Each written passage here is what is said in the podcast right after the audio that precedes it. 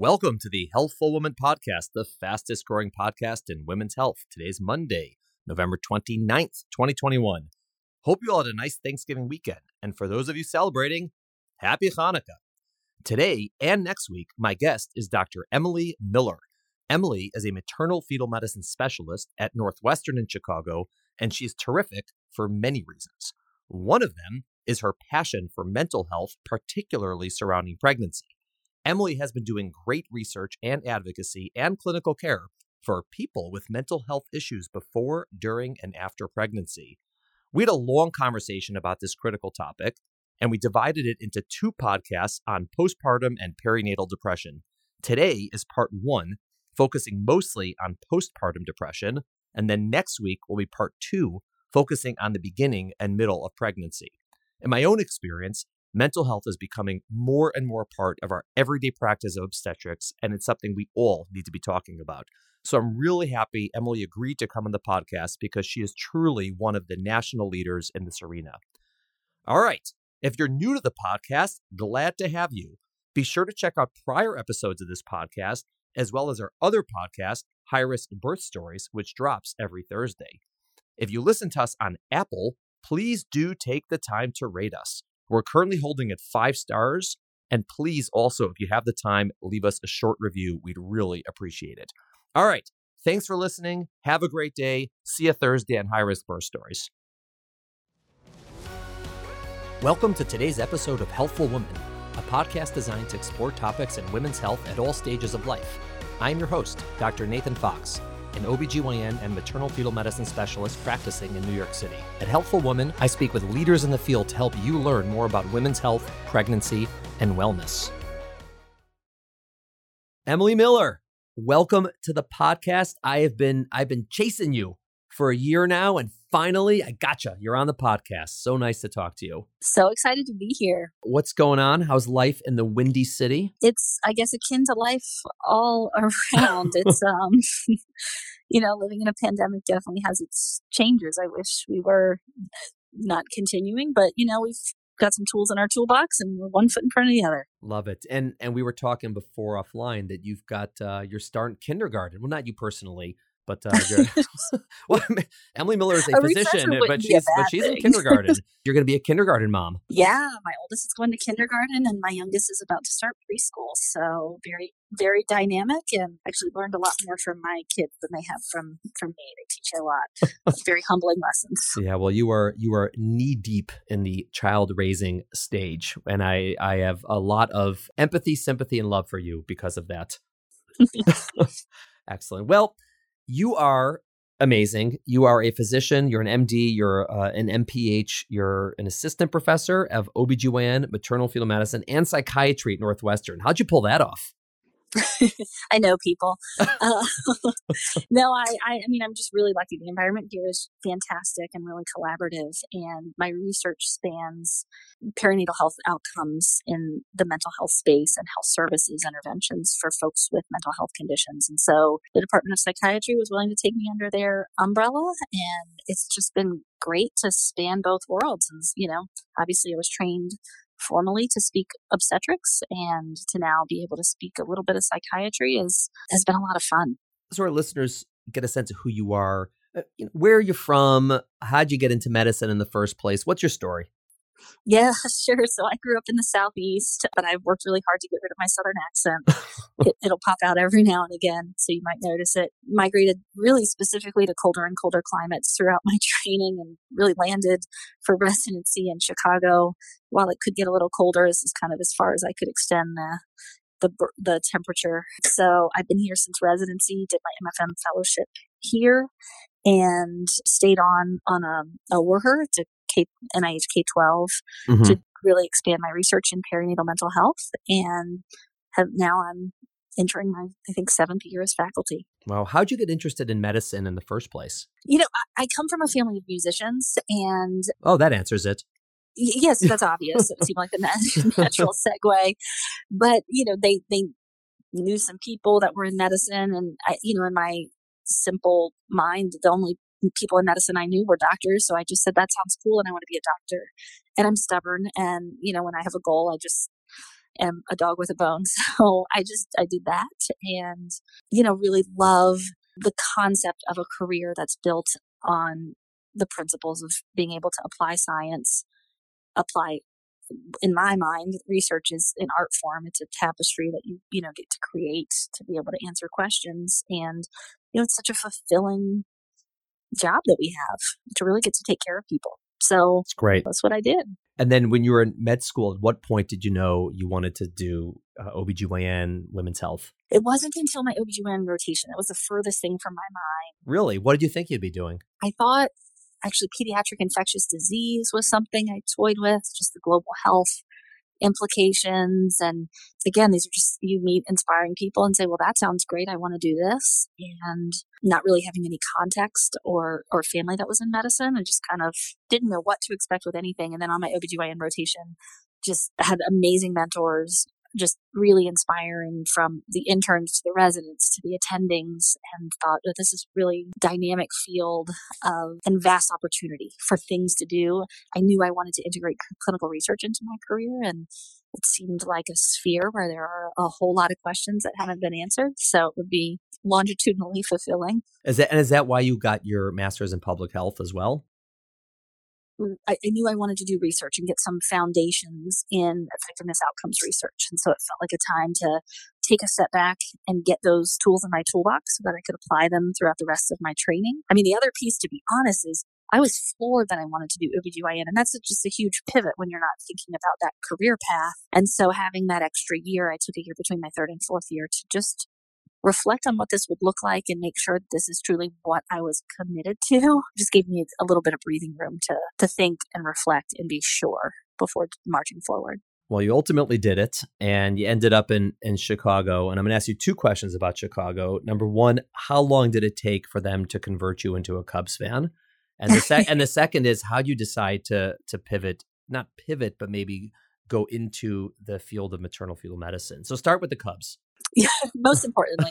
yeah, I will say I live in East Lakeview, uh-huh. um, uh-huh. and the oh. exit I take off of Lakeshore Drive is kind of what's taken by effectively all of Chicago on Cubs game nights. Uh-huh. So I became a little bit less of a Cubs fan because it, it extends my commute fairly dramatically, and I'm I'm agnostic to baseball. If it's not honestly soccer, then I don't generally watch the sport much to the chagrin of the rest of my family. So oh, oh dear. Well, we're gonna maybe we'll edit that out so people don't people don't people don't don't just dislike you for that for not liking the Cubs.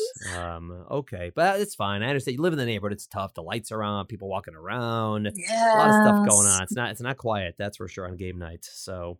It's all good. Okay, so so not the Cubs, but you definitely are a fan of maternal fetal medicine because you did that. so what what what brought you into our neck of the woods? Yeah, you know, I became really enamored with obstetric practice. And again, knowing I wanted a career in clinical research, it's just an area where we have so many opportunities from a translational science standpoint, from a clinical trials standpoint, from observational data and the nuances of interpreting observational trial observational data. From health services standpoint, I think there's so many opportunities we have to improve the care that we deliver to pregnant people and improve intergenerational outcomes. So I felt like it was a space that was certainly right for clinical research, but it's also such a rewarding area to navigate through difficult complexities in a pregnancy with an entire family and kind of be that anchor for that family during difficult decision making.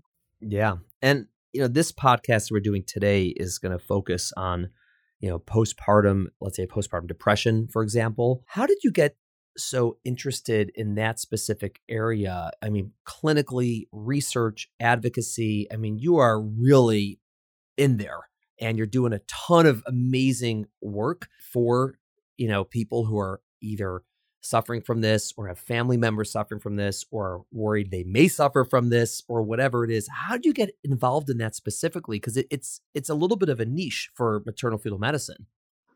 Yeah i i appreciate that question so much and there's a, a million stories i could tell. I think one that really resonates that was a pivotal moment for me was a, a patient I cared for. She was a patient, pregnant person living with HIV, and she had perinatally acquired HIV and had lost her mom to AIDS when she was young, when she was three years old.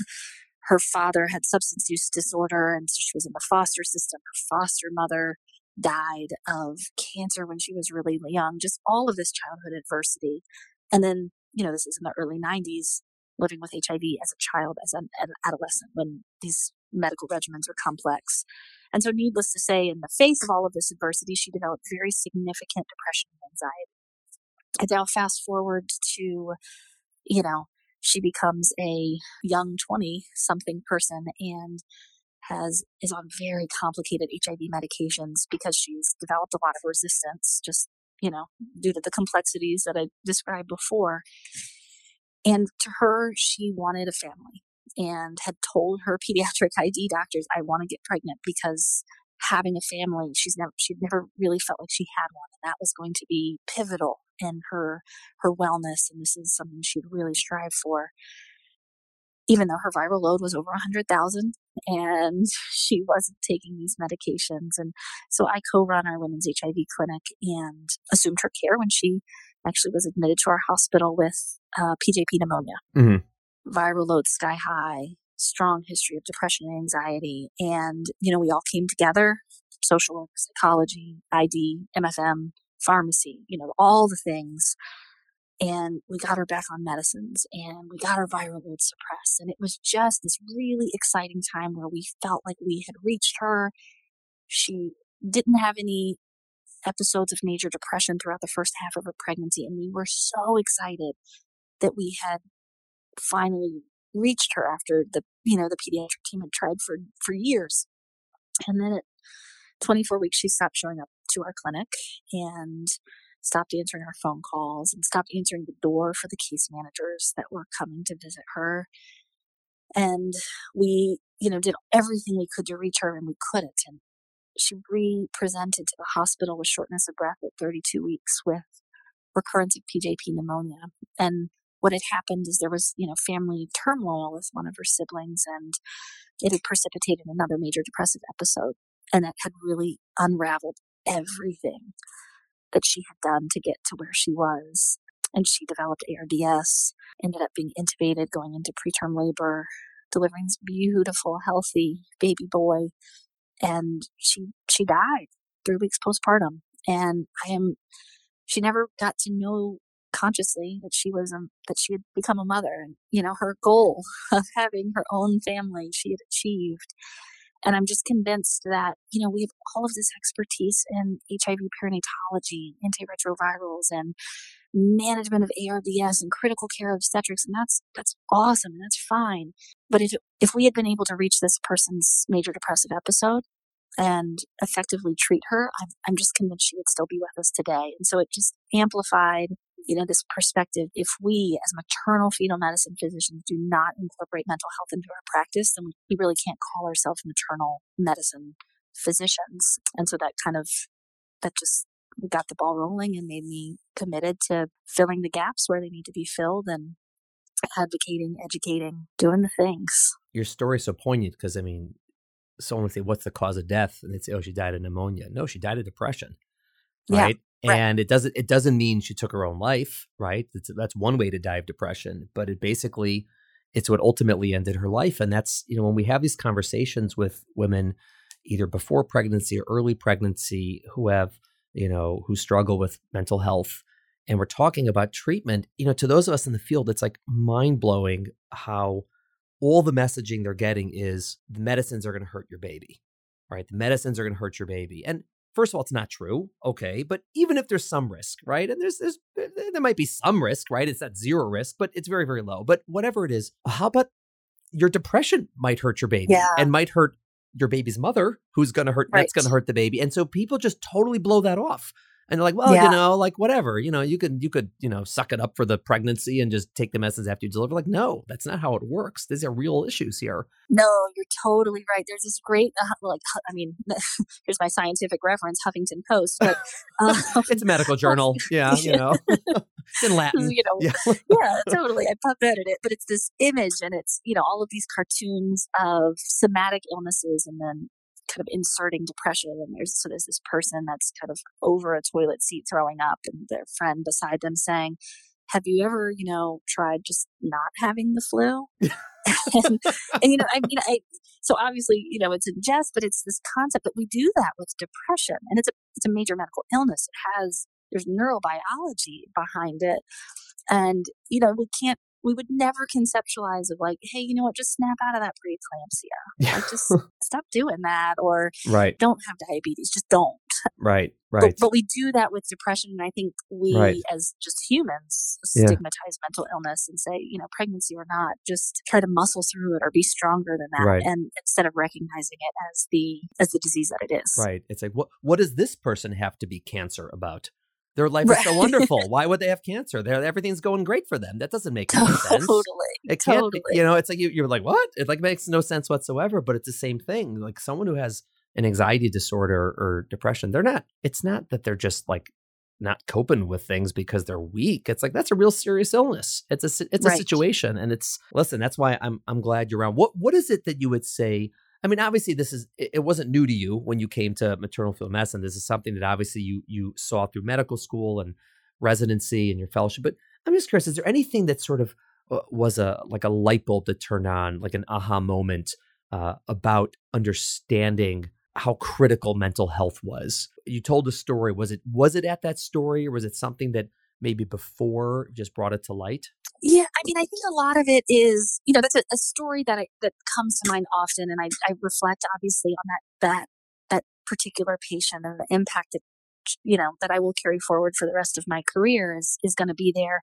I think we can all think about examples of when we just haven't been able to to reach a person or or we haven't been able to have that connection or the outcome hasn't gone in the same way. And I think those are oftentimes, not always, certainly, but oftentimes we can uncover, you know, what are both what are the psychosocial, what are the mental health, what are the social structural determinants of health that that played a role.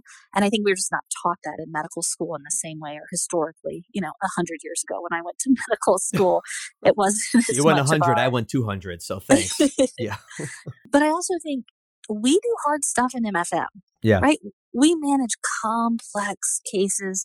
We will, you know, titrate antiarrhythmics for fetal benefit, uh, you know, thinking about in, in, multidisciplinary ways with our electrophysiologists. We like we do weird, complicated stuff. Screening for depression is is really not that hard. Yeah. And you know, I'm not suggesting that we all become psychotherapists I mean, that would be great and that would be cool, but that, you know, that's not within our sphere. But the pharmacotherapy of, of depression and anxiety is also not that complex. And when we can talk about, you know, giving anti-rejection medication for someone with a transplant in the nuanced fashion that we can, it's hard for me to imagine why we feel like we don't need to do that for pharmacologic therapy for mental health conditions. And so that's where I think with the support behind us, it's something that is within our wheelhouse. Yep. To be able to talk about it, to be able to dose manage, up titrate. These are not foreign concepts to us. Yeah. I think we just need to develop this fluency. Yeah. I mean, I would say for, for me, I, I feel like I didn't get enough of this in medical school and even residency and probably fellowship. I don't think I really began to appreciate how much mental health plays a role in health overall mm-hmm. and also in pregnancy until I was in practice and you're actually because you're seeing so many more patients and you have much more of a relationship with them and you get to know them and talk to them and I'm like oh my god so many people right have you know oh, I have anxiety I have depression I have OCD I have, and and it's just it's part of their health and it, you have to talk about it all the time and I don't mean right. that in a negative way like it is a part of their health and you're addressing you're talking about it, you're thinking about it and I never really understood that as much until I was really taking care of people. And I also, I think it was also the same time when I personally developed, I think more of not just an understanding medically, but sort of like an understanding in the in the empathy empathy sphere.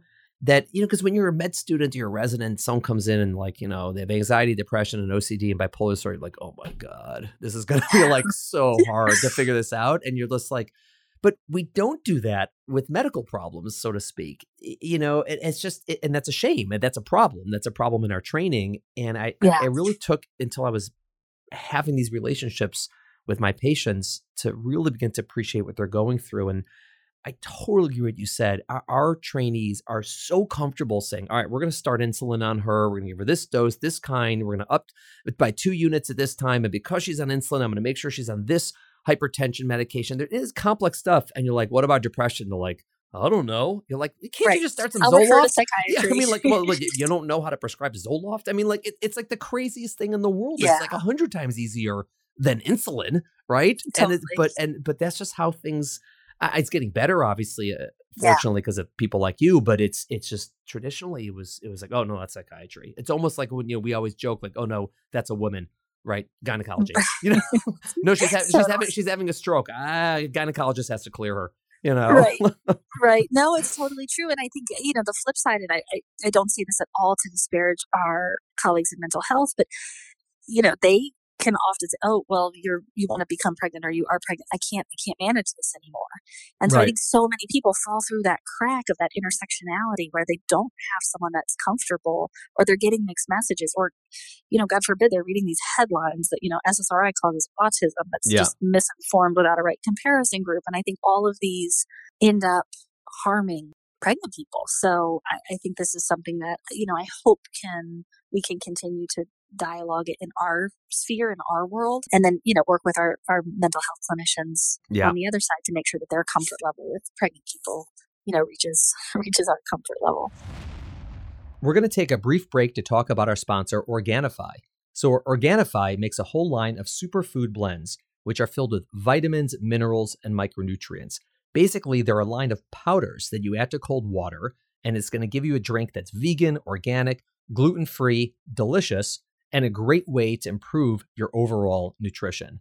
They're really user friendly because you can get the powders in a large canister, keep it in your kitchen, or they come as individual packets that can, you can throw into your gym bag or into your work bag or whatever it is, and you can take them on the go.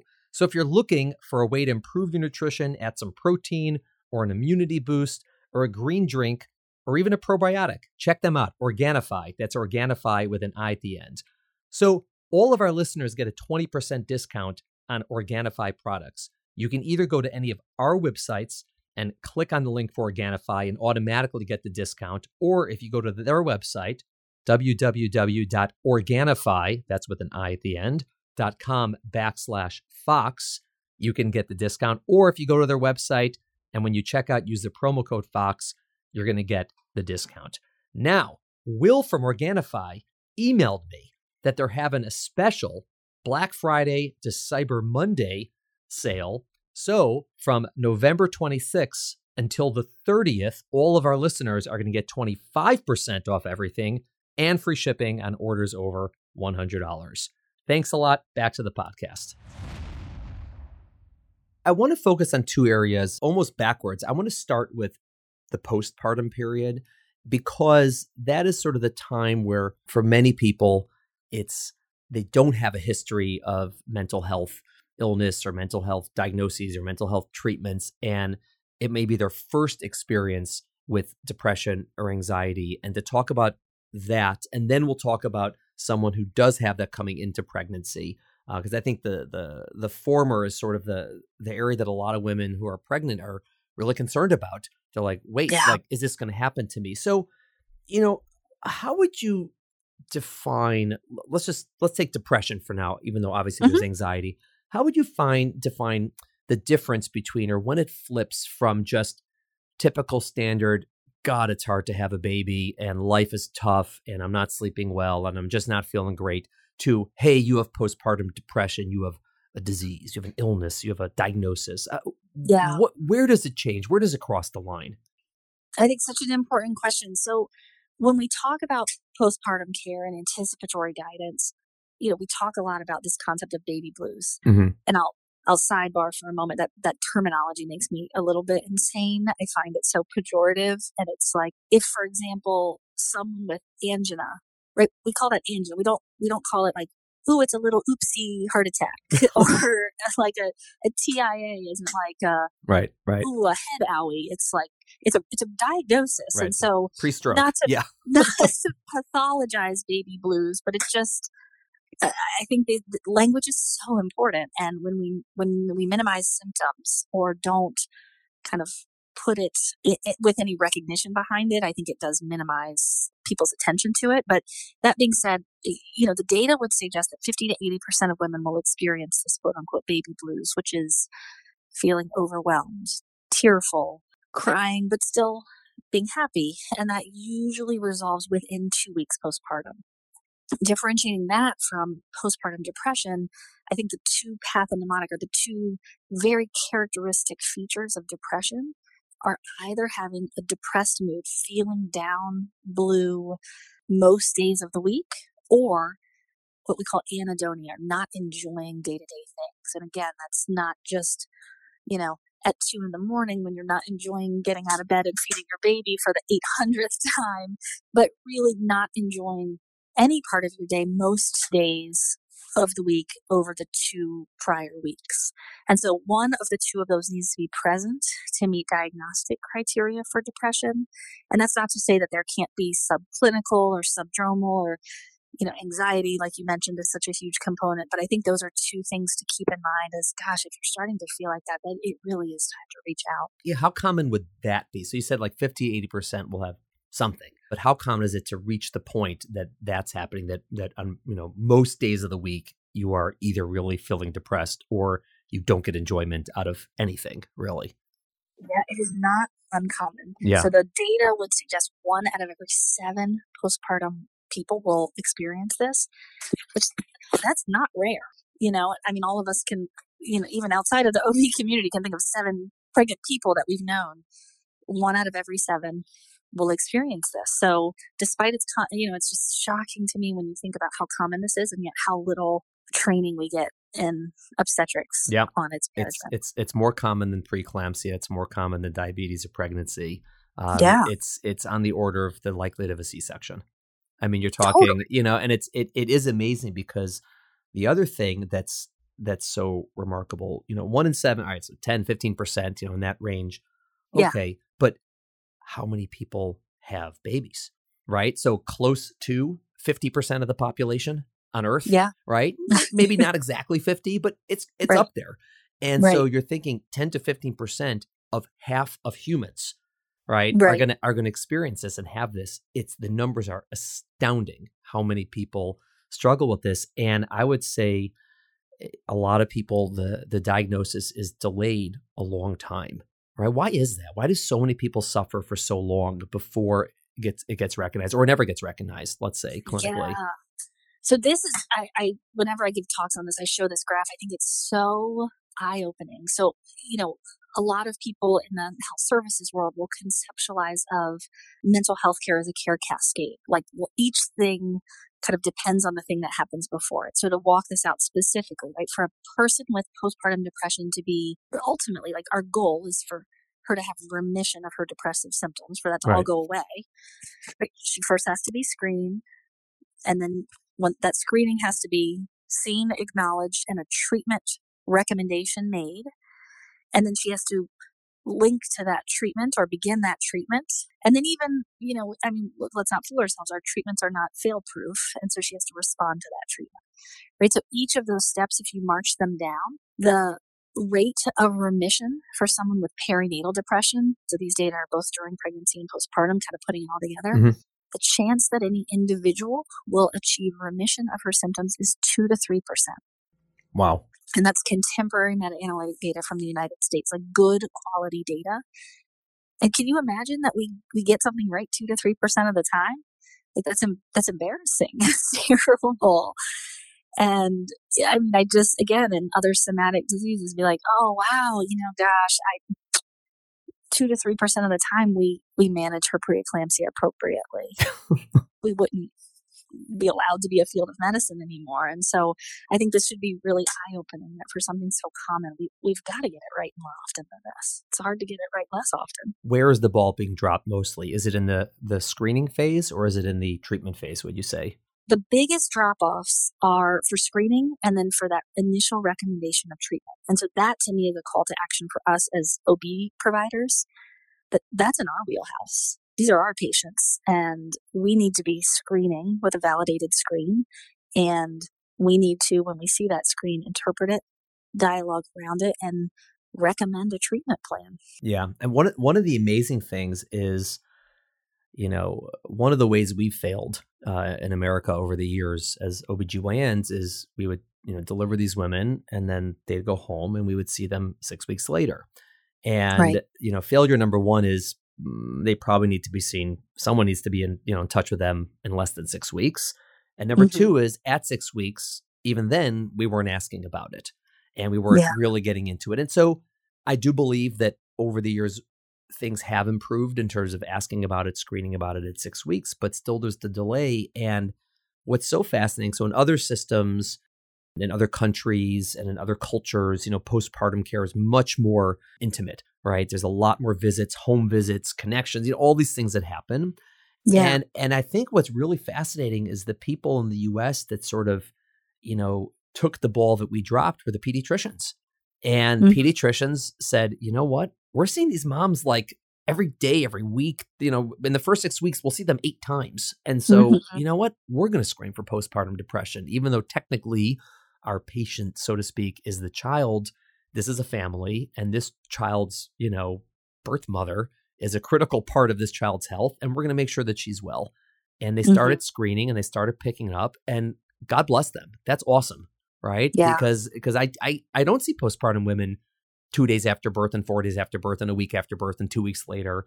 And if I did, that'd be great. But since I don't, they do, and they're really they've taken the mantle, and I think it's just awesome. Yeah, I think you're totally right. It's been great to have that kind of really be introduced and implemented into pediatric practice. I think I would imagine, and what I've heard from pediatric colleagues is it's just when you're going to screen, screening intrinsically by itself doesn't help anybody. Screening with initiation of treatment linked to it is what's going to help. And most pediatricians aren't comfortable with adult prescribing. And so making sure they have the right linkage to what that next step is and feel comfortable with that adult counseling. But yeah, I mean, it takes a, a village and, you know, we can't think about this in the absence of what's happening now with COVID, where it's also not uncommon for family members to notice, hey, you're, this is different. You're acting different. Yeah. Or I'm, I'm concerned about you and encourage the postpartum person to reach out for help. But we don't see that as much now because families aren't flying in and there's not these, you know, this, this village that's yeah. around the postpartum person uh, right. during the pandemic. Right. So right. I think it, we need to, we need to pick that ball up and make sure that we're kind of inserting ourselves as part of that village. I hope you enjoyed part one of my discussion about postpartum and perinatal depression with Dr. Emily Miller. Make sure to check out part two one week from today. Have a great day. Thank you for listening to the Healthful Woman podcast. To learn more about our podcast, please visit our website at www.healthfulwoman.com. That's H E A L T H F U L W O M A N.com if you have any questions about this podcast or any other topic you would like us to address, please feel free to email us at hw at healthfulwoman.com. Have a great day. The information discussed in Healthful Woman is intended for educational uses only and does not replace medical care from your physician. Healthful Woman is meant to expand your knowledge of women's health and does not replace ongoing care from your regular physician or gynecologist. We encourage you to speak with your doctor about specific diagnoses and treatment options for an effective treatment plan. Paid sponsors of the podcast are not involved in the creation of the podcast or any of the content. Support for our sponsors should not be interpreted as medical advice from the podcast, the host, or the guests.